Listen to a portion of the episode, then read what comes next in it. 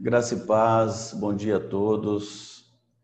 É, meu nome é Désio, é, eu sou, eu tenho ministério apostólico já há alguns anos e fui empresário durante muitos anos e há 20 anos atrás Deus me trouxe para um lugar muito especial chamado Vale do Jequitinhonha. E nós estamos aqui já há 20 anos é, operando nesse ministério tão importante né, que Deus nos confiou. E eu queria começar dizendo para vocês que o nosso Deus é um Deus bondoso. E tudo que eu vou falar aqui, eu queria que vocês entendessem que Deus ele deseja fazer na nossa vida e quer fazer na vida de todos nós algo poderoso, algo grandioso. Deus chamou você, Deus nos chamou para fazer a diferença em uma geração e em qualquer lugar que nós estamos. Né? E eu queria aqui dar toda a honra e glória ao Senhor por esses 20 anos de ministério aqui em Salinas, né? Eu vim de São Paulo, de Americana. É, eu tinha três empresas e um dia Deus falou comigo: vende tudo que você tem e vai embora daqui. Vai para um lugar que eu vou te mostrar. Muito parecido com aquilo que Deus falou com Abraão, né? Sai da tua terra e da tua parentela e vai para um lugar que eu estou te mostrando. E nós estamos, então estamos aqui é, exercendo esse ministério apostólico. Para você ter uma ideia do que eu vou falar, eu quero contar a história desse lugar. O Vale de Jequitinhonha foi considerado pela Unicef como um dos lugares mais miseráveis do mundo. Então, é um lugar onde é a nossa janela 1040 no Brasil, né? É um alvo de missões. E quando eu tinha 12 anos de idade, eu estava numa aula de geografia e a, e a professora colocou um mapa é, do Brasil no quadro ali e falou assim para os alunos: no Brasil tem um deserto. Eu me assustei porque eu moro num lugar onde morava num lugar onde não tinha nem ideia do que era um deserto. Né? A nossa cidade era considerada um, uma Miami no Brasil, né? Uma cidade que não tinha rua de terra, que não tem favela, que não tinha nada disso. É, uma, uma, é um território pequeno, perto de Campinas, é, com muita indústria, com muita empresa. E eu falei, como pode no Brasil ter um deserto? E ela pegou, colocou o dedo no meio do Brasil. E quando eu vim para cá, eu entendi que aquele dedo dela estava em Salinas. Deus estava apontando ali para mim o meu futuro, né? E hoje eu estou exatamente nesse lugar há 20 anos. E tudo que aconteceu nesse lugar, todas as conquistas, todas as bênçãos liberadas, só foram alcançadas porque o Senhor fez e é poderoso para fazer muito mais. Às vezes a gente pergunta, né? Será que Deus pode fazer alguma coisa na minha vida? Será que Deus pode fazer alguma coisa na minha cidade? Será que Deus pode mudar a história de um lugar? Eu queria dizer para você que Deus pode. E eu vou mostrar aqui para vocês, eu quero contar esse testemunho que Deus pode. Ontem eu estava ouvindo o apóstolo, ele estava falando sobre os princípios da prosperidade, né? aquilo que a gente não deve fazer, aquilo que a gente não pode ouvir, não, não, não, não pode deixar influenciar a nossa vida, né? porque são tantos enganos, tantas coisas acontecendo, tantas palavras essa semana ouvi um discípulo meu falando assim, uma pessoa que estava meio afastada, estava desviada, e eu estava pregando domingo, ela ligou para minha esposa e falou assim: É, a gente não pode ficar ouvindo qualquer coisa, não é? Falei, pois é. Na internet tem muitas coisas, tem muitos pregadores, tem muitas palavras que a gente pode dizer que são palavras abençoadas, mas nem todas elas são para nós. Né? Nem tudo aquilo que se fala é para nós. É por isso que é importante entender o tempo de Deus, entender esse mover de Deus, esse, esse caminhar de Deus, né? E entender o propósito de Deus para a nossa vida financeira. Eu quero falar hoje aqui sobre finanças, apóstolo, uma vez que você está tá, tá fazendo as lives sobre finanças, né? Sobre a grande chave para prosperar. né? uma chave. Hoje eu não vou falar dos princípios que o apóstolo tem falado com tanta propriedade, né? é, o que nós não podemos e não devemos. Hoje eu quero falar para você o que você deve. Né? E como a gente pode alcançar. Né? Então, entender esses propósitos, ele é uma chave. Uma chave para mim poder caminhar numa dimensão. Imagine vocês, você sair de um lugar miserável, né? E, e vir, sair de um lugar próspero e vir para um lugar onde a miséria dominava. Tanto é que quando eu cheguei aqui em Salinas, é, o caminhão veio na frente com a mudança, eu vim em dois carros com a minha família. Quando eu cheguei na entrada da cidade, Salinas fica embaixo, eu estava no alto do morro, tinha uma placa bem grande, né, escrita Salinas, capital mundial da cachaça. Eu falei, para o carro. Nós paramos o carro e o Espírito Santo falou, dá um novo nome para essa cidade. E eu disse: Salinas será chamada capital mundial da benção. Irmãos, isso era o primeiro dia, isso era 2 de agosto de 2000. Ali começou a minha grande batalha espiritual, porque eu tinha profetizado e liberado um novo nome sobre o lugar. Isaías capítulo 61 não é, fala sobre aquela unção que estava sobre Jesus, porque ele nos ungiu. É, existe uma unção para nós. Tem 12 níveis de unção.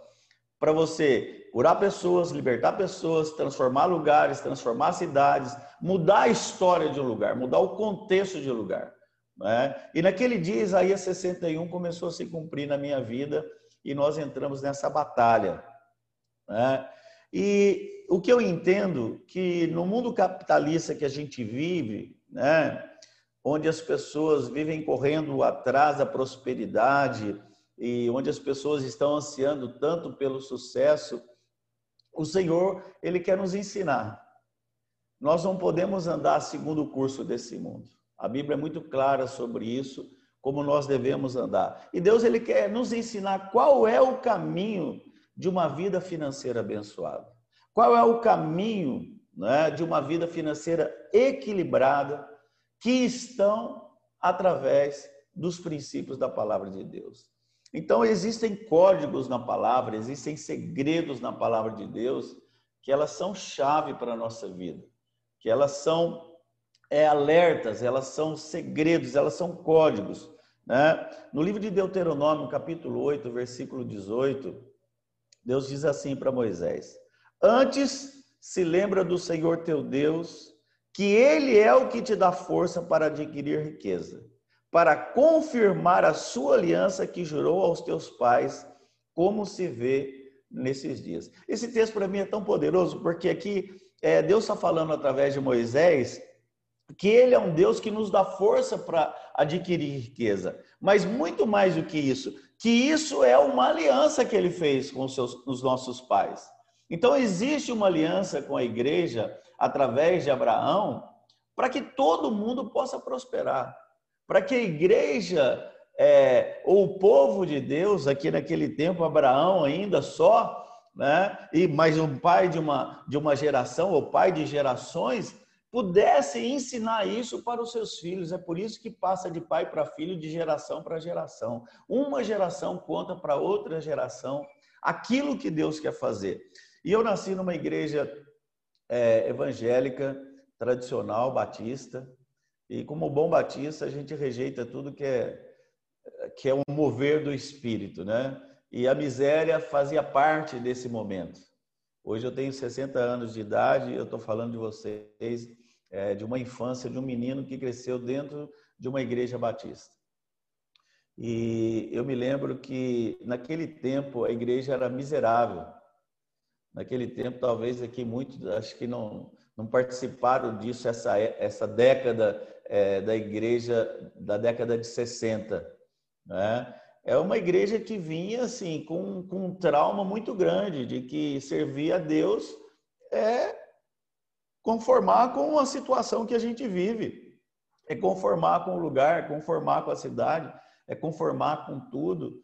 E na verdade eu vi isso e nunca me conformei. Eu me lembro que eu era pequena, eu nunca me conformei com aquilo. Eu falei, Deus, será possível que não, né? não tem uma condição melhor, embora meu pai ele tinha uma boa condição financeira, mas eu via na igreja tantas pessoas que não conseguiam romper, né? 20 anos de igreja e ninguém rompia e nada acontece, porque é comum isso. Hoje nós vemos um novo Brasil.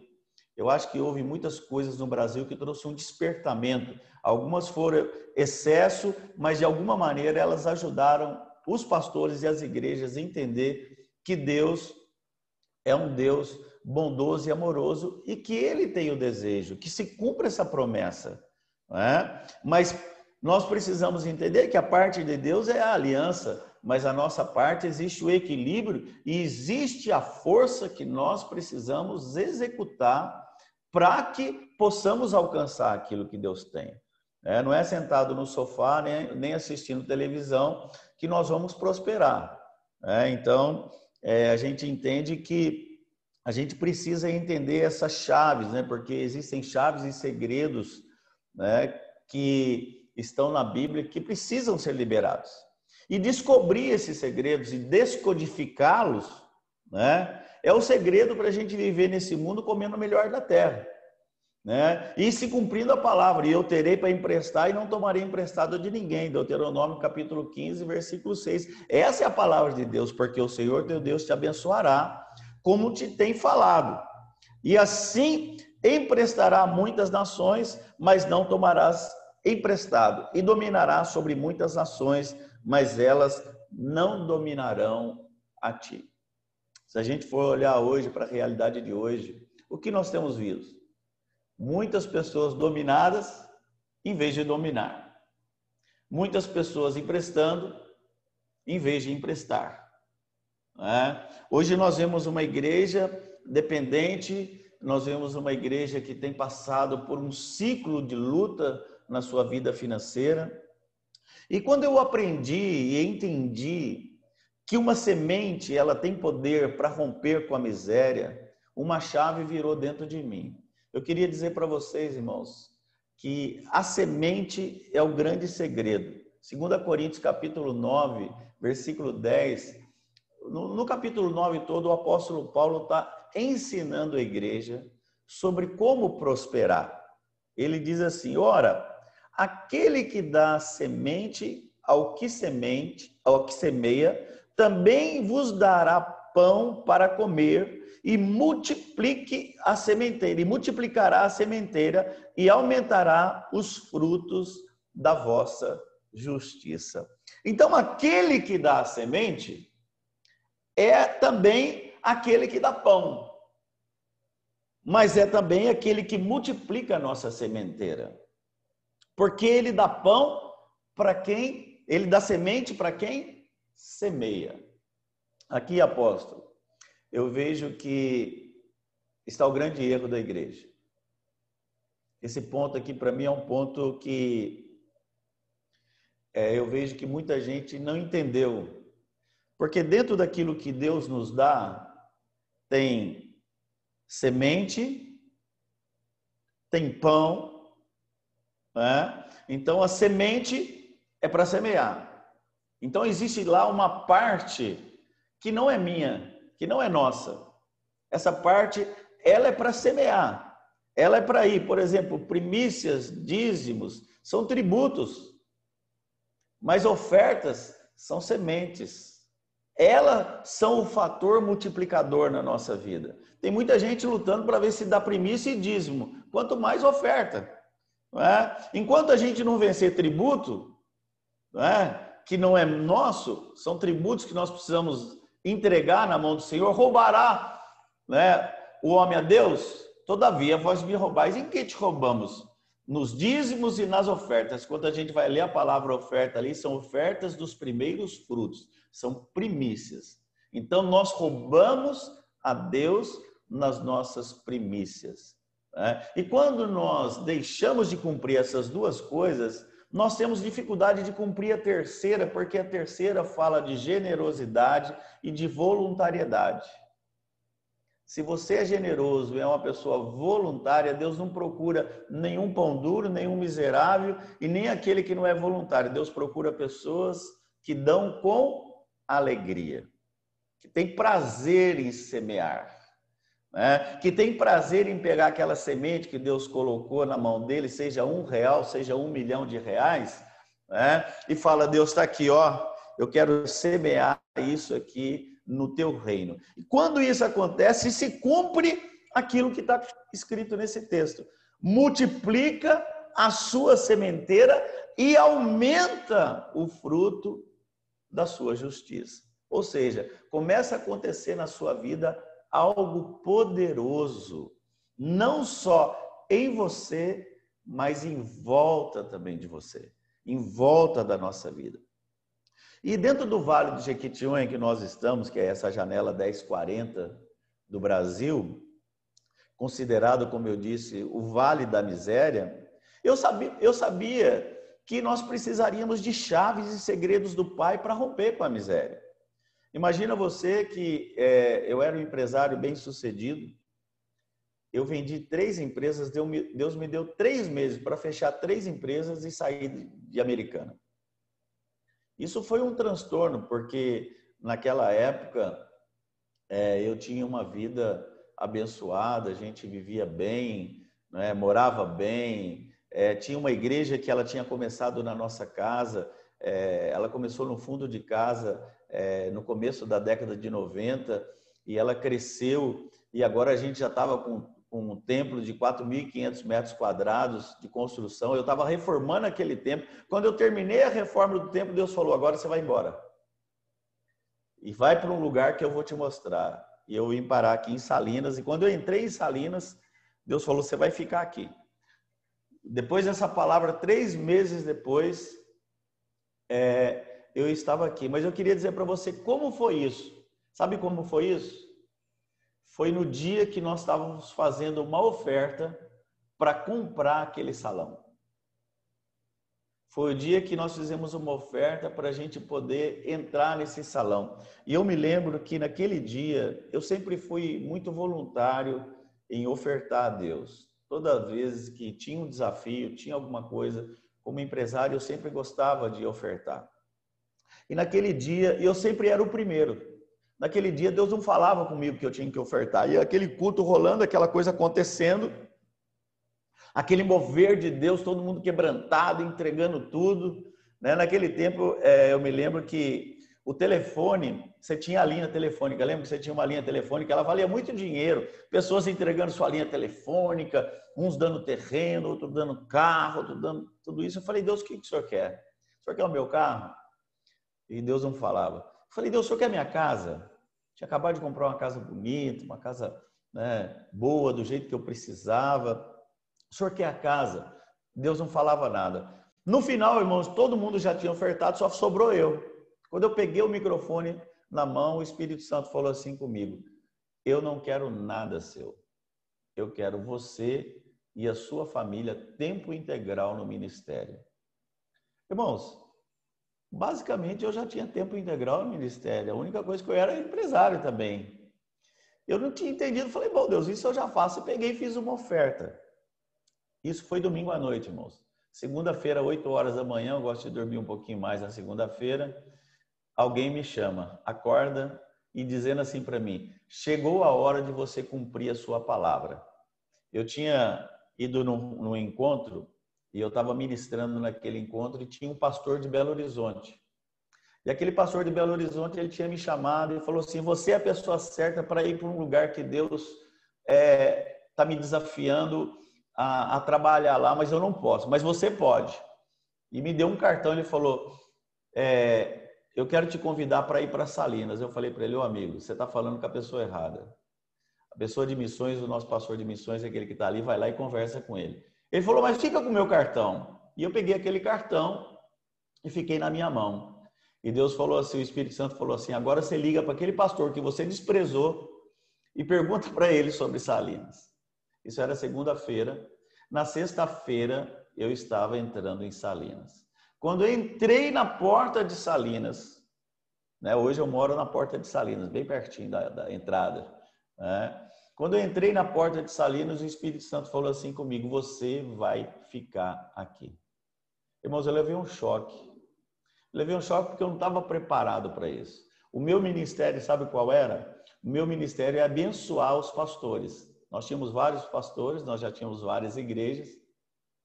E o meu trabalho era abençoar os pastores. Eu já, eu já estava formado, eu me formei em 95, até no, é, na igreja do, do apóstolo Arles, né, do Arles Marx, né, que lá era a escola Verbo da Vida, eu me formei lá. E porém eu exercia, mas era na verdade um ministério empresarial. Eu era um pastor de mercado, né? E eu me lembro que Deus, ele naquele momento ele virou algo dentro de mim. Eu fiquei pensando como deixar tudo isso para trás para cumprir um propósito. Só que lá dentro de mim já tinha esse desejo. Né? Já tinha esse desejo. Então, quando eu entendi isso e Deus falou essa palavra para mim, começou uma guerra. Né? Uma guerra começou a ser travada no mundo espiritual, porque eu sabia, quando eu olhei para esse lugar e vi a necessidade, e vi a, eh, a dificuldade, né? E, e, Salinas, capital mundial da cachaça, espírito de miséria. Eu entrei aqui para vocês terem uma ideia, irmãos, o mercado da cidade, as carnes ficavam penduradas para fora assim. E você olhava, estava tudo verde, mas quando você queria comprar, eu falei, não, eu queria uma carne vermelha. Ele batia a palma, as moscas saíam e ficavam vermelhinhas. Era desse jeito. Era desse jeito tudo isso aqui. Hoje, se você vier aqui, você vai falar, mas aquela história do apóstolo não tem nada a ver com a cidade hoje. A nossa cidade hoje, irmãos, é uma cidade totalmente transformada. É uma cidade que passou por um processo de mudança.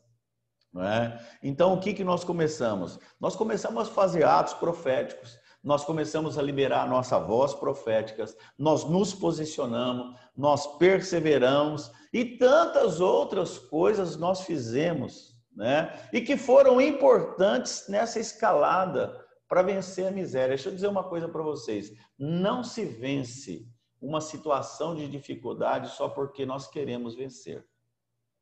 É necessário ter uma voz profética. É necessário, né, muitas vezes, até você fazer atos proféticos. É necessário um posicionamento. Um posicionamento em que, irmãos? Nos princípios da palavra. Existem princípios aqui que não podem ser quebrados. Né? Na nossa vida financeira, nós estamos falando de finanças. Né? Aqui está a Torá, aqui está uma Bíblia judaica né? que tem a Torá. Existem princípios aqui que nos ensinam a prosperar. Esse texto que eu li para vocês, né, de Deuteronômio, capítulo 8, onde Deus ele quer nos dar força para adquirir riqueza, é debaixo de uma aliança, é debaixo de algo que já foi liberado sobre a vida da igreja. Mas é necessário que nós, como filhos de Deus, como herdeiros da promessa que nós somos, né, nós somos herdeiros de uma grande promessa. Mas isso não quer dizer que porque você é herdeiro, tudo isso vai chegar na sua mão, como acontece hoje, os nossos pais passam para nós heranças que nós tomamos posse né, sem fazer força nenhuma. Na verdade, existiu uma grande força que foi dos nossos pais. Quando Deus olha para nós, Deus não está olhando só para mim, Deus está olhando para a nossa geração. Uma vez que eu herdo até as iniquidades do, dos meus pais, eu herdo também a herança do meu pai. Mas tudo isso foi com muito esforço.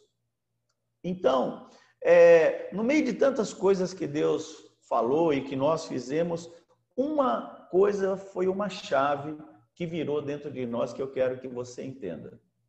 Isso foi uma chave para mim, isso tem sido uma chave na minha vida, no nosso ministério, em tudo aquilo que Deus quer fazer, que é lançar sementes na terra. Irmãos, nós somos o semeador que sai a semear. E quando o semeador sai a semear, a primeira coisa que ele faz é lançar sementes na terra. E no livro de Gênesis, capítulo 26, conta uma história muito interessante, que é a história de Isaac. Né?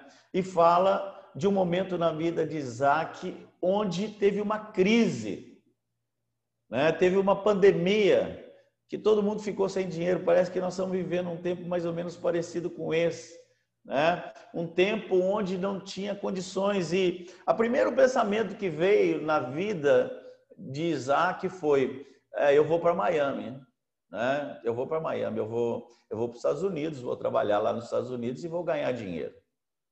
Isso hoje no Brasil parece assim que é uma visão que a gente acha que tem uma crise aqui, vou correr para onde tem dinheiro. Né? Eu vou correr para onde eu posso é, ter facilidades. E ele quis ir para o Egito. Né? Os Estados Unidos da época, o lugar mais próspero, o lugar mais abençoado daquele tempo, o lugar onde tinha os grandes negócios eram feitos no Egito. Né? E ele sai então em caminhada e Deus para ele. E Deus para ele e diz assim: fica aqui. Fica aqui. Fica aqui, porque eu vou te prosperar como eu prosperei o seu pai. E a promessa que eu fiz para o seu pai, eu vou cumprir ela na sua vida.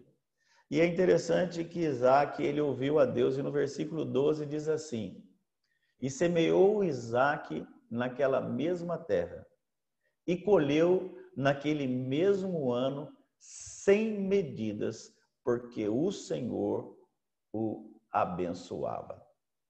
Talvez eu não sei onde vocês moram, né? mas para quem está no Vale do Jequitinhonha, você vai ver que não chovia na terra naquele lugar. Não tinha chuva. Quando não tem chuva, não tem semente. Quando não tem semente, não tem plantação. Quando você vem para um lugar de dificuldade, né, como eu disse, a, a, a minha professora falou que aqui era um deserto, e quando eu andei nessa terra, e eu caminhei nessa terra por muito tempo. Né? O Vale do Jequitinhonha e o norte de Minas Gerais representam 163 cidades. Quando você pega o mapa de Minas Gerais, você põe a mão um pouquinho para cima, meio, você vai ver ali o norte de Minas e o Vale do Jequitinhonha. Esquecido pelos políticos, esquecido por tantas coisas, né? uma cultura é, de miséria foi estabelecida e instalada nesse lugar. Né? Foi assim, é, são muitos anos de miséria. E quando eu cheguei aqui, olhei e falei: Meu Deus, mas esse lugar, como mudar essa história? Né? E Deus me falou sobre esse texto, me levou a essa história. Isaac estava exatamente num momento como esse, num lugar seco, onde não tinha prosperidade. Irmãos, quem planta numa terra seca? Quem lança suas melhores sementes, porque para plantar eu tenho que lançar minhas melhores sementes. Quem lança sua melhor semente num tempo de sequidão? Quem tem coragem no momento de crise pegar sua reserva e semear? Falar, Deus, eu vou contra esse negócio aqui. Eu vou semear nessa terra todas as minhas sementes. É? E a Bíblia diz que Isaac semeou naquela terra. E naquele mesmo ano, colheu cem vezes mais, porque o Senhor o abençoava. Ontem eu vi o apóstolo falando sobre a questão da obediência. É muito fácil a gente ouvir, o difícil é obedecer. É muito fácil a gente é, ouvir uma palavra abençoada, princípios, palavras, coisas tremendas, testemunhos poderosos, né? mas o difícil é quando chega a minha vez de estar naquela posição e de Deus permitir que eu passe por aquilo para poder ser essa pessoa que vai cumprir exatamente isso aqui. Num tempo de sequidão, num tempo de guerra, num tempo de dificuldade, num tempo onde o mundo está vivendo uma pandemia, num tempo onde o dinheiro acabou, num tempo onde está difícil de alcançar as coisas, você pegar o que você tem e semear naquele lugar. Fazer uma oferta de fé. Né? Fazer uma oferta. Os pastores estão doidos para que aconteça isso. Né? Estão precisando que isso, que se levantem pessoas corajosas que entendam uma palavra como essa e liberem aquilo que Deus tem dado, os recursos que Deus tem colocado em suas mãos. Porque quando Deus, irmãos, ele quer mudar um território, é necessário que você permaneça e invista nele. Não é hora de sair. Não é hora de fugir. É, aqui o que acontecia aqui é que os homens da nossa região, no tempo de miséria, no tempo de seca, eles iam embora daqui trabalhar no corte de cana no estado de São Paulo, né, em outros lugares do Brasil. E abandonavam suas famílias, deixavam suas famílias aqui basicamente minguando, à mercê da situação, comendo é, broto de abóbora, né, lutando e perseverando para conseguir sobreviver num lugar como esse. Né. Então, em tempo é, de mudança, é necessário que a gente permaneça e invista naquele lugar. Eu queria dizer para você que Deus está procurando pessoas que investem, pessoas que investem tempo, talentos, pessoas que investem é tudo aquilo que Deus colocou diante de vocês como recurso que você não precisa no reino de Deus. Nós estamos vivendo um tempo onde nós compramos tantas coisas que nós nunca usaremos. Todo mundo tem um quartinho em casa cheio de coisa, que tem um monte de gente que queria entrar naquele quartinho para pegar aquilo lá. E a gente guarda de anos após ano. Daí, quando a gente enjoa daquele quartinho, a gente joga tudo fora, em vez de semear. Né? Aliás, já devia ter semeado antes. Né? Nós somos pessoas que temos assim o desejo de acumular coisas né? que nós não estamos mais, que estão até boas, mas a gente não usa mais. Então, em tempo de crise, em tempo de escassez, é o melhor momento para você lançar semente na terra. O melhor momento não é quando está tudo bom. Você quer saber uma coisa? Quer abrir uma empresa? Essa é a hora. Quer fazer um bom negócio? Esse é o momento. Quer ver Deus te abençoar? É essa hora onde Deus vai dar oportunidade, grandes ideias, grandes negócios para aqueles que gostam de investir.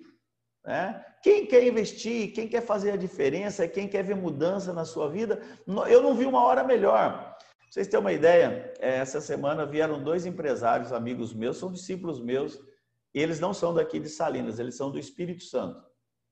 Um mexe com granito, né? e é interessante que, só para aproveitar essa abertura, esse jovem, ele veio para Salinas logo no começo dessa história aqui.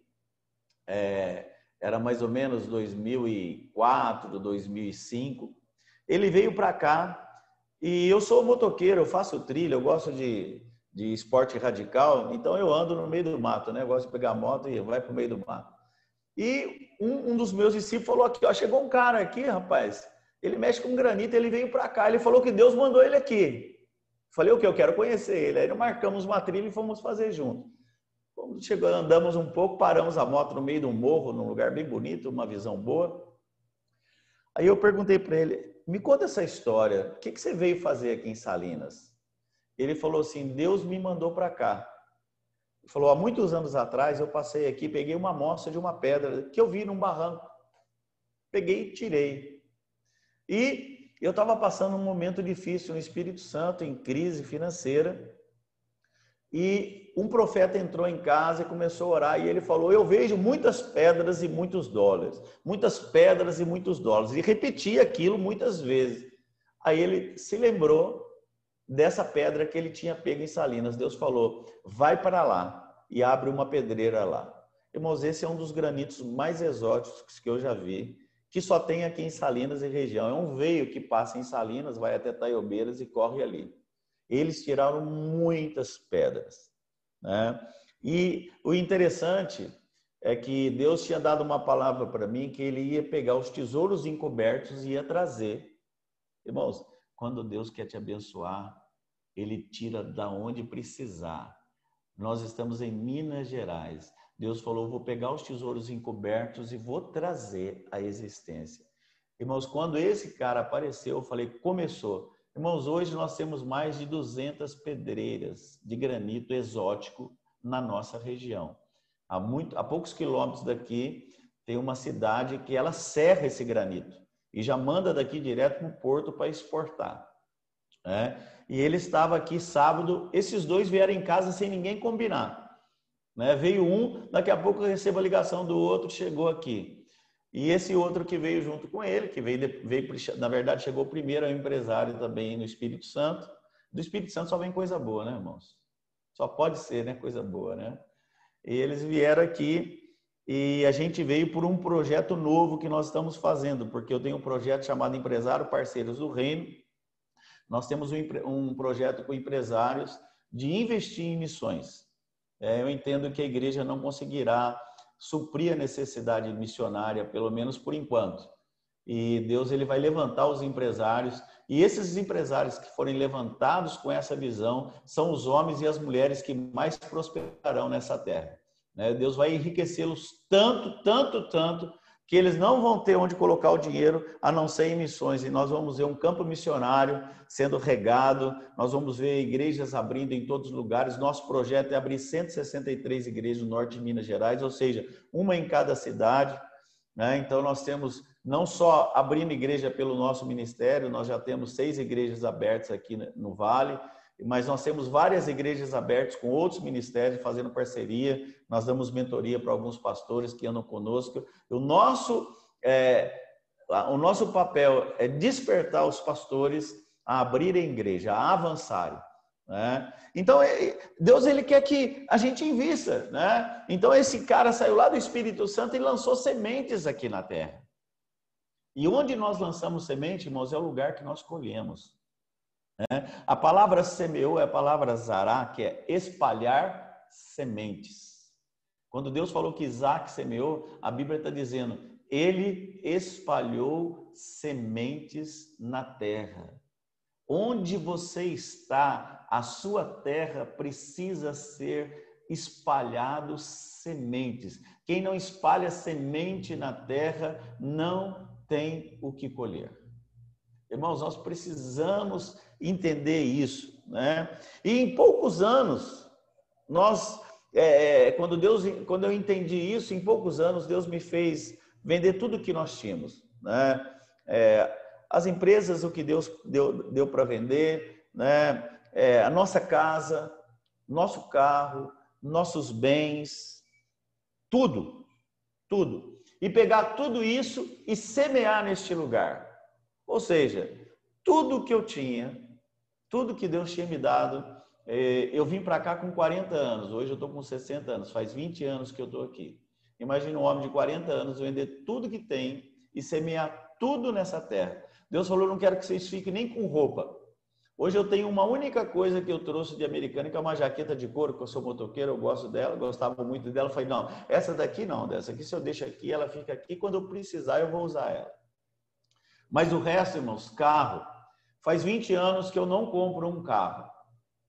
Faz 20 anos. Todos os carros que eu tenho, eu semeio. Né? E é, um tempo atrás eu tinha ganho um carro de um discípulo meu, estava precisando, eu tinha semeado o meu é, aqui na construção que a gente estava terminando o tabernáculo e tinha ficado algumas dívidas. Eu falei, não, nós não vamos ficar devendo. Peguei o meu carro e semeei o meu carro, que eu também já tinha recebido como semente e semeei ele. Aqui é assim, entra uma entra a semente, dá semente de novo e vai plantando e replantando e vai fazendo aquilo multiplicar. E a minha esposa, eu quero até que vocês orem por ela. Minha esposa, ela foi cometida de um câncer de mama e nós tivemos que fazer um tratamento fora aqui da região. É, e isso era tudo particular. Nós tínhamos convênio, mas o convênio e nós tratamos com a medicina funcional, nós entendemos que Deus queria fazer uma coisa diferente na nossa vida. E nós fomos com particular, irmãos, e sem nenhum real. E nós encerramos um ciclo, até ontem saiu o resultado, parece que ela está curada, né? Pelo que nós lemos lá, parece que deu tudo, resultado deu tudo, tudo zerado, né? E, mas Deus nos levou num desafio numa crise como essa, num momento como esse, numa dificuldade que o mundo está passando, que nós estamos passando, que a igreja brasileira está passando, Deus fez um desafio para a gente é, ir para o particular. Irmãos, e toda semana era um desafio grande, grande. Foi um desafio, foram é, um tratamento de, desde isso foi descoberto em janeiro, desde fevereiro nós estamos nesse processo e nós fizemos é, todo um tratamento e toda semana eu tinha que ir para lá, viajar dois mil quilômetros de carro. E o meu carro não era um carro assim, era um carro bom, mas não era aquele carro confortável para viajar dois mil quilômetros. E quando terminou isso, irmãos, o último dia que ela foi fazer a quimioterapia, é, quando eu cheguei, quando eu saí daqui, uma discípula nossa falou: Não, você vai com o meu carro. Ela tem uma Hilux, uma SW4. Falei: Opa, isso é de Deus, né? Falei: Esse carro vai embora. E fui com esse carro. Quando eu cheguei lá, eu recebi uma ligação. E nessa ligação, eu tinha ganho um carro, um novo carro. E esse carro já está aqui. Né?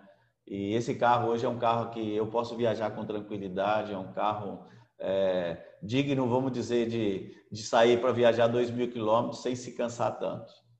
Então, irmãos, Deus, Ele trabalha na nossa vida. Eu disse aqui para vocês que eu tinha acabado de semear tudo que eu tinha. Nós semeamos tudo. E esses 20 anos, irmãos, a gente tem vivido milagre sobre milagre. Né? Antes de eu sair da nossa cidade, Deus falou assim para mim: eu vou te ensinar a prosperar de uma maneira diferente nesse lugar. Porque nós podemos prosperar de várias maneiras. Você pode ser um bom empresário, eu sou administrador de empresa, né? e eu administrava três empresas, já trabalhei em grandes empresas no estado de São Paulo, já fiz muitos negócios, já fui importador de matéria-prima, já, já corri o Brasil e corri muitos lugares. E tinha uma experiência e prosperava. Mas Deus falou: Vende tudo que você tem e fica sem nada, eu vou te ensinar a prosperar do zero. O que vocês acham, irmãos? É, a gente aprender do zero com Deus. É, e com Deus começa assim: fica sem nada, né? vende tudo, né? esquece tudo que tinha para trás e começa tudo novo. 20 anos passaram, irmãos. Hoje, nós temos, como eu disse, seis igrejas na região. A maioria delas tem templo. Nós, esses templos já estão terminando de construir, já estão construídos. Né? Nós temos aqui um loteamento evangélico nesse lugar. Eu vou mostrar para vocês daqui a pouco. Um loteamento onde só mora crente, né? Só dá graça e paz, paz do Senhor, né? É um lugar onde Deus é, separou e reservou. Ele falou: quero fazer um lugar onde vocês vão comer o melhor da terra. É, e interessante que a nossa igreja era uma igreja Vale do Jequitinhonha, pessoas simples, não tem grandes salários, não tinha grandes empresários. É, Deus me deu uma palavra, a gente começou a levantar empresários na igreja. É, nós tínhamos um congestionamento na nossa igreja de bicicleta. Ninguém tinha carro. Naquele tempo só eu tinha carro. Né? Depois nós começamos a é, diminuir as bicicletas, começou a aumentar as motos. De repente, irmãos, começou a ter um congestionamento de carro. E nós estávamos no cinema da igreja, hoje nós estamos no alto do morro. Eu estou aqui no tabernáculo, né, no alto do morro. E Deus falava: estende a mão para aquele morro e diz assim: Nós vamos morar lá e nós vamos ter uma igreja lá. E durante anos, irmãos, nós profetizávamos isso. Eu falava, irmão, profetiza que você vai ter uma casa lá, estenda a sua mão para lá e profetiza. E o povo profetizava obedecendo, né, irmãos? Porque, na verdade, assim, não tinha condições para isso acontecer. Quando você olha para a realidade, aqui está uma grande dificuldade nossa, os nossos olhos sempre estão nas realidades que nós vemos. Na verdade, Deus ele quer que os nossos olhos olhem. Deus falou para Abraão: Abraão, olha, tudo que você vê, você vai conquistar. Vai ser seu por herança. Deixa eu dizer uma coisa para você. Você só alcança aquilo que você vê. Só entra na sua conta como bênção, como milagre, como sobrenatural, aquilo que você consegue enxergar que é seu, que você pode alcançar aquilo, que você pode chegar naquele lugar, que você pode tomar posse daquele lugar. É? Então, Deus falou para ele: olha isso, tudo que você conseguir ver, esse vai ser o seu termo. Irmãos, hoje eu estou aqui olhando para esse lado aqui, eu estou vendo muitas montanhas, mas eu estou olhando atrás das montanhas. Tem gente que só vê as montanhas, mas existem coisas atrás das montanhas. Existem coisas que estão do outro lado, que Deus quer liberar, que Deus quer entregar na mão da igreja, que Deus quer entregar na mão dos seus filhos. Talvez na sua cidade não tenha a empresa que Deus quer te dar, porque ela está do outro lado da montanha. Só se você, se você não conseguir ver do outro lado da montanha, você não vai conseguir achar essa empresa. E se você não vai conseguir enxergar essa empresa, você não vai ter ideia. Você não vai saber como alcançar aquilo. Né? E isso, irmãos, é muito forte para mim. Né? É, nós temos aqui, então, é, nesse lugar, é, a nossa igreja, nós temos a construção desse tabernáculo, né? Quer ver? Eu vou, vou, vou mostrar aqui para vocês aqui, só para vocês darem uma ideia, ter uma ideia. Olha aqui, aqui é o tabernáculo, essa é uma visão aérea. Esse lugar funciona 24 horas por dia. Nós temos aqui quatro princípios que a gente pratica. Na parte de baixo, que é essa parte aqui embaixo, que você entra, ela tem uma sala grande. Do lado de cá, nós temos algumas mesas com cadeiras para você praticar o princípio da leitura da palavra. Mas do lado de cá, tem uma sala, né, que faz parte desse salão. É onde você vai praticar algo que Deus falou para Josué. Josué quer ter sucesso na sua vida? Medita na palavra dia e noite. E na parte de cima, aqui está o candelabro. Essa janela aqui, irmãos, está voltada para Jerusalém, para se cumprir aquela palavra que Salomão fez aquela oração. Senhor, quando o teu povo estiver fora daqui, mas orar, voltado para cá, ouve a oração deles, está aqui. Aqui está o candelabro na medida original. Aqui está a arca.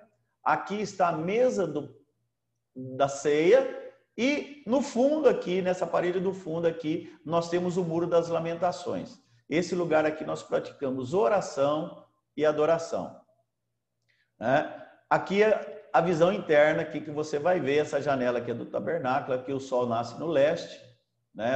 aqui está voltado para Jerusalém, aqui está a arca, essa visão interna do tabernáculo. É, aqui você vai ver o sol lá, o amanhecer que a gente pega, Aqui está uma visão aérea. Essa aqui é a nossa igreja, ela está na fase de construção. Então, estamos terminando ela. Né? Isso aqui já não existe mais aqui, isso aqui foi aqui para o fundo. Aqui está outra visão do tabernáculo. E aqui, deixa eu voltar aqui nessa aqui. Aqui, irmãos, está a visão do loteamento onde nós temos aqui para trás, aqui para cima aqui, começa o nosso loteamento, onde nós temos as casas, onde os nossos discípulos moram, onde a gente construiu, né? Opa, cadê eu voltar aqui? Deixa eu voltar aqui, cadê? Tá aqui. Tá vendo a imagem? Então, esse lugar, irmãos, foi um lugar que foi construído é? Deus, Deus me deu uma palavra, eu estava num congresso, isso era 2000 e, 2014, não, 2010, no congresso, e Mike Murdock estava pregando, e Mike Murdock falou assim, ele contou a história, vocês é, é, estão perguntando como prosperar. Ele ensinou sobre a oferta de mil. Vocês lembram disso ou não? Já ouviram o Mike Mudok falando sobre a oferta de mil? E naquela oferta de mil, né, o que aconteceu, irmãos? Eu não tinha aquela oferta naquele dia. Eu não tinha como é, participar daquele momento. Eu falei para Deus, Deus, eu não tenho como participar desse momento. E naquele momento o Espírito Santo me lembrou que eu tinha um dinheiro em casa para pagar uma conta. Ele falou: liga para tua filha, pede para ela é, mandar esse dinheiro e faz essa oferta de mil. E eu me lembro, irmãos, que eu fiz aquela oferta de mil, isso era uma sexta-feira. No sábado à tarde, o Espírito Santo falou assim para mim: vai embora, vai embora que você vai começar a construir. É interessante que essa construção começou num momento mais difícil. Sabe quando você tem dois aluguel atrasado, duas águas atrasadas? Eu sei que vocês nunca passaram por isso, mas aqui a gente já passou. Né? Duas luzes atrasadas, né? É, tudo vencido e vencendo. E você fica perguntando, meu Deus, como que eu vou é, viver isso? Como que eu vou sair dessa situação? Né? Como que eu vou é, caminhar nessa direção. E eu me lembro que é, eu fiz aquela oferta, falei, Deus, bom, e agora? Ele falou, vai embora que você vai começar a construir. Eu falei, bom, antes de eu começar a construir, eu preciso pagar minhas contas. Irmãos, isso foi no sábado. No domingo, a gente estava vivendo um, um, momento de crise no Brasil. Né? Um momento de crise muito grande. E aqui no Vale de Jequitinhonha, quando dá crise no Brasil, aqui dá dor de barriga. Né? Então a gente estava vivendo aquele momento assim de muita dificuldade, pensando, meu Deus, como que nós vamos sair dessa situação? Né? Como que nós vamos é, romper com essa dificuldade? O que aconteceu, irmãos? Naquele domingo, isso, olha só, a semente foi na sexta-feira, era domingo. Naquele domingo, quando eu cheguei na igreja, eu contei o testemunho daquilo que Deus tinha falado comigo.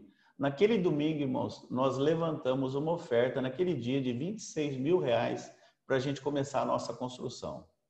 Nós levantamos, nós pagamos todas as nossas contas, né? levantamos aquele dinheiro. E assim, na minha ideia era construir um galpão, né? A gente sempre pensa, né, irmãos? Vou construir um galpão. E vocês viram aqui que não, é, não ficou um galpão, né? Ficou uma coisa assim. Deus falou: cresce mais cinco para lá, cresce mais cinco para cá, cresce mais para lá. Não, faz assim, faz assim. E eu me lembro que a gente conseguiu levantar naquele tempinho ali 60 mil reais, que era o preço do galpão. Eu tinha orçado o galpão. 60 mil reais, irmãos, eu gastei só na terraplanagem. É, 60 mil reais eu gastei só na terraplanagem. E o que aconteceu depois daquilo lá? Nunca mais nós entramos numa crise financeira. Irmãos, basicamente nós construímos tudo isso à vista. Né? Você pergunta, mas como? Alguém investiu? Não. Não teve investimento de fora. Nós não tivemos ninguém que veio aqui e fez aquela oferta milionária e falou: não, estou vendo a obra de vocês e vou ajudar. Não. É, nós construímos, irmãos, com os recursos aqui. E o mais importante, Preste atenção no que eu vou dizer, viu, apóstolo? Eu acho que isso aqui é muito importante os pastores ouvirem. Nunca foi colocado nenhum real nessa construção, nem de dízimo, nem de primícia. Isso aqui foi construído só com ofertas. Só com ofertas. O salão principal cabe mais ou menos 1.200 pessoas sentadas. Nós temos três salões anexos né, de 200, 250. Nós temos um salão em cima que cabe 300 pessoas, que é bem no topo da igreja, que dá para ver toda a cidade. Então, tudo isso foi construído com oferta. E no meio dessa construção, Deus falou: para a construção e constrói para mim um tabernáculo. Aqui está outro segredo: a questão da oração. É, nós temos o hábito de orar pouco. Nós temos o hábito de orar pouco. Mas com pouco que a gente ora, nós queremos gerar muitas coisas. Então a gente acaba sendo pedintes. Deus, eu preciso disso, preciso daquilo, preciso daquele outro. Deus falou comigo assim, no meio da construção, irmãos. Imagina só o desafio de uma construção. Deus falou assim: eu tive uma visão e Deus me mostrou uma obra dez vezes maiores do que essa. Eu tinha acabado de vir de um congresso onde Rony Chaves tinha pregado né, o apóstolo Rony Chaves da Costa Rica, e ele falou assim: é, Deus falou comigo para construir um centro mundial de adoração. E eu já estou construindo na Costa Rica.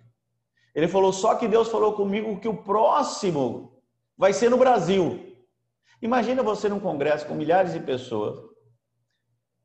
Rony Chaves está pregando para aquele monte de empresários, pastores. Nós estávamos era num dos lugares assim mais próximos de São Paulo capital, né, num condomínio fechado, num lugar fechado. E ele falou aquilo, irmãos, quando ele falou aquilo, sabe quando aquela palavra vem que nem uma espada e uma flecha e, e atinge o teu coração? Aquilo entrou dentro de mim assim como uma flecha, eu fiquei, meu Deus do céu. E fui embora. Quando eu cheguei aqui, eu tive uma visão. Deus fala comigo muito em sonho. Nesse, sonho eu tive uma visão desse lugar, dez vezes maior que isso. Era o Centro Mundial de Adoração. Deus falou comigo: Isso é o Centro Mundial de Adoração. E eu levantei desesperado com aquela visão e vim orar. Quando eu cheguei aqui, comecei a orar, Deus falou comigo: abre o livro que você comprou. Tinha um livro que ele tinha falado, ele contava a história do Centro Mundial de Adoração. Ele falou: você vai construir. Hoje, irmãos, esse projeto já está pronto. Esse projeto é bem do lado aqui da igreja, nesse terreno do lado. É uma igreja para 5 mil pessoas. Né? É, é, um centro mundial de adoração. É, nós já lançamos a pedra fundamental é, em 2000, no ano 5.780, quando virou o ano 5.780, nós fizemos um congresso. Nós lançamos a pedra fundamental e agora nós estamos esperando os recursos. Nós precisamos só de 25 milhões para construir. Né? Se você tiver e quiser semear, é uma boa oportunidade agora. Né? Lançar a semente na terra, né, apóstolo? Essa é uma oportunidade boa de, de lançar a semente. Então, tudo isso, irmãos, foi feito com sementes. Foram feitos com sementes que foram lançadas na terra. Né? E Deus falou: quando alguém perguntar como vocês alcançaram isso, você diz assim: foi eu que fiz, foi eu que construí. Irmãos, quando alguém vem aqui e pergunta, mas é, quem investiu aqui? Bom, eu, é, se é um incrédulo, né, eu dou um jeitinho de falar com ele de um jeito falo assim: ó, isso aqui é um milagre de Deus. Isso é um milagre de Deus na nossa vida.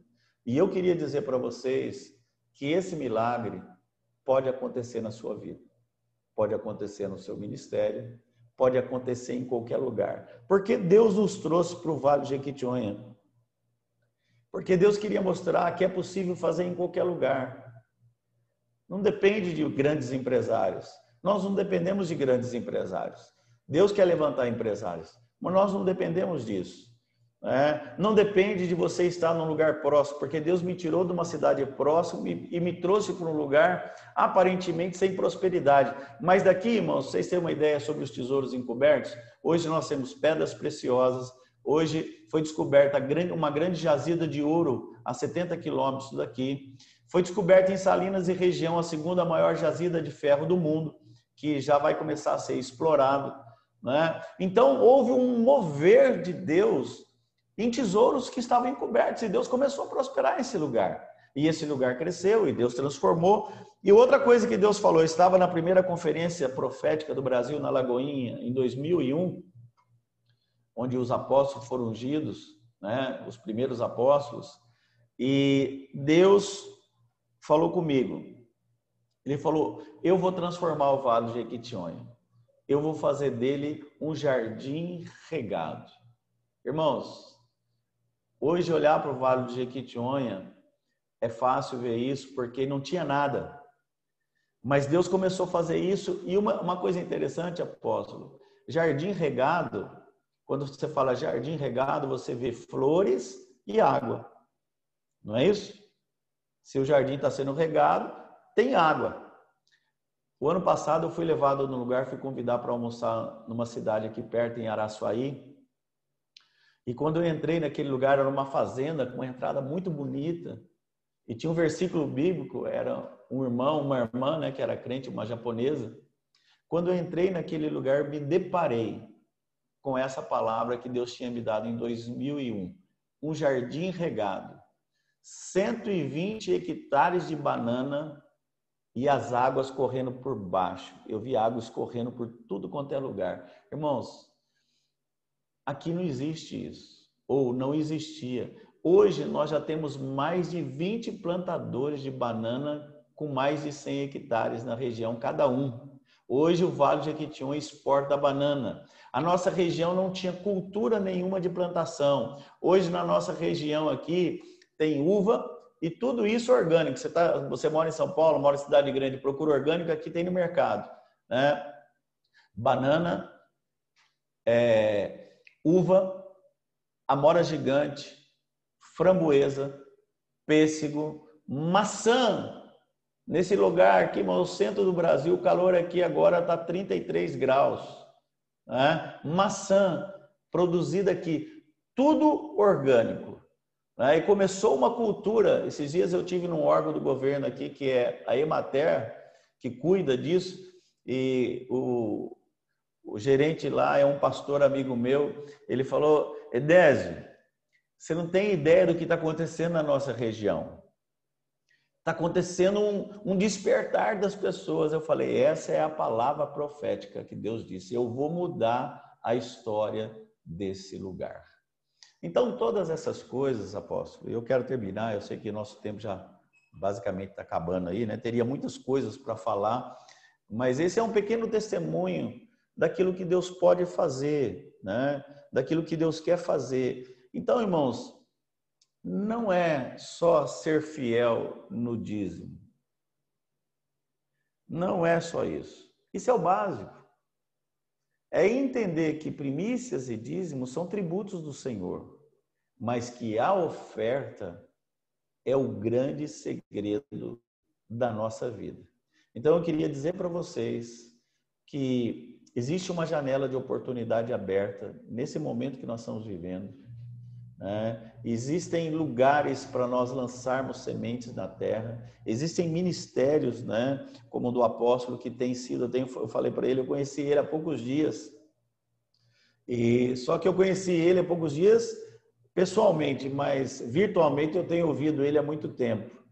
E falei para ele o quanto é, o ministério dele tem enriquecido a nossa nação, tem enriquecido principalmente a minha vida, a nossa vida e a vida de tantas pessoas que estão ouvindo agora e de outros que vão ouvir essa live depois, né, e que têm ouvido a página dele, têm acessado lá no YouTube a página dele com tantas palavras abençoadas e tantas lives que ele tem feito com tantas pessoas no Brasil. E eu quero dizer, apóstolo, você faz parte da próxima geração que Deus está levantando na nossa nação a nova geração de apóstolos, de profetas, e vocês que estão nos ouvindo fazem parte disso. Né? É, eu sei que aqui nesse lugar nós estamos deixando um legado. Tudo isso que eu falei não termina aqui. Isso é só o começo do que Deus está fazendo.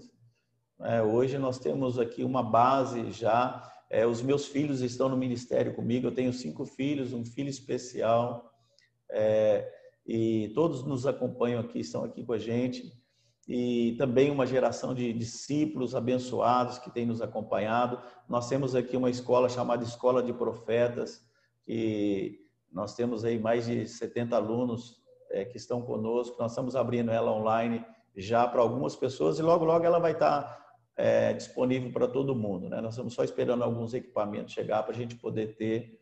E dentro dessa escola, nós temos ensinado também esses princípios que o apóstolo tem falado, mas uma das coisas é sobre transformação. O nosso ministério é o Ministério de Transformação de Cidades. É um ministério que trabalha é, com chamado, com um alvo. Nós temos um alvo de, de mudança, de transformação, é, e a gente tem vivido isso. Eu entendo, irmãos, que Deus me trouxe para cá é, para morrer aqui, para dar a minha vida aqui. É, eu não sonho mais é, em ser empresário. Hoje eu sonho com, com os empresários, mas eu não sonho mais em ser empresário. Então, assim, eu tomo conta dos empresários da nossa igreja, eu dou mentoria para eles, né? eu tenho momento com eles. É, é, estou levantando esse projeto que eu ministrei durante um tempo, mas eu tive que parar em função de algumas coisas, mas estou voltando de novo a entrar com ação com o projeto Empresários Parceiros do Reino. Já estamos trabalhando nisso, tanto é que esses empresários estão com a gente que tiveram aqui, eles estão participando disso. São parceiros em missões, entenderam, irmãos, que o que Deus tem não é para eles, não é tudo para nós, nem tudo que Deus dá para mim é para mim, né? Então, é aquele que dá semente ao que semeia. Quem semeia sempre terá o que colher. E sempre terá multiplicação naquilo que vai colher. Então, eu quero, apóstolo, encerrar e passar a palavra para você, é, agradecendo por esse momento, pela oportunidade que nós tivemos aqui.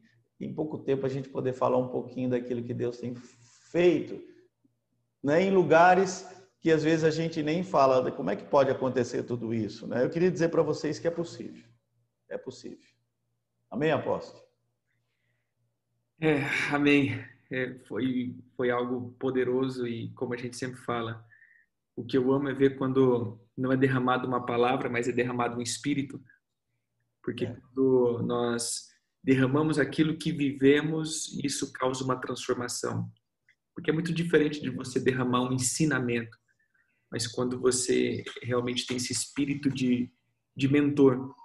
Falava ontem com os irmãos da igreja que a onda dessa, dessa geração agora é o Senhor ter levantado os mentores, porque é uma geração que ela está, está meio dispersa nessa, nesse esse grau de, de, de mentoreamento, ou seja, pessoas que estão se derramando em outras. E eu não vou deixar o senhor ir embora assim, não, sem orar, como diz a, a, a irmã, ore e derrame sobre nós, porque eu creio que aqueles que vencem, eu, eu, entendo isso, essa, principalmente essa área de oferta, é uma área que o Senhor sempre nos pediu, né, de dar tudo, de dar tudo, de dar, dar o que a gente tem, e isso faz com que a gente tenha autoridade. A autoridade, ela sempre vai vir pelo nível de renúncia. E isso aí é...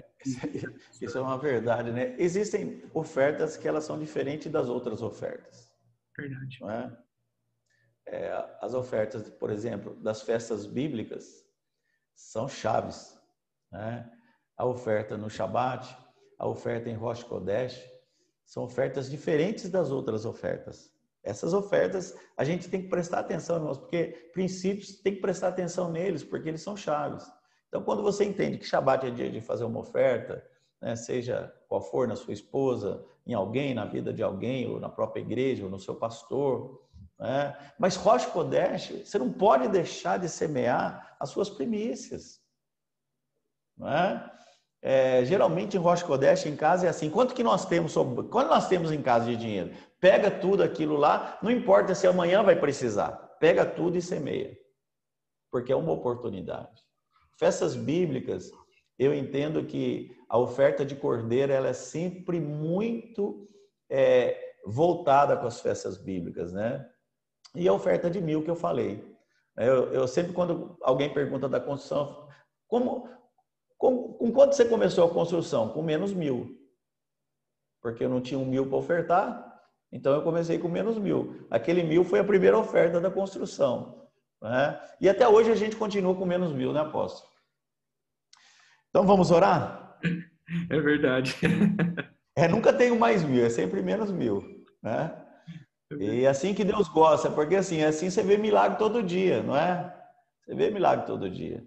Quando você tem, é fácil. Construir com dinheiro, irmão, você tem um milhão de reais, você vai lá e manda, manda bala, como diz o outro, né? Mas quando você não tem nada, é, faz 10 anos que a gente começou a nossa construção, em 2010. Faz 10 anos que a gente não para de construir. Todo dia nós construímos alguma coisa. Amém. Né? Glória a Deus. Logo, apóstolo, vou te convidar para vir aqui, porque você precisa ver esse lugar, né? você precisa estar aqui, você precisa participar com a gente e muito mais nos ensinar aqui. Né?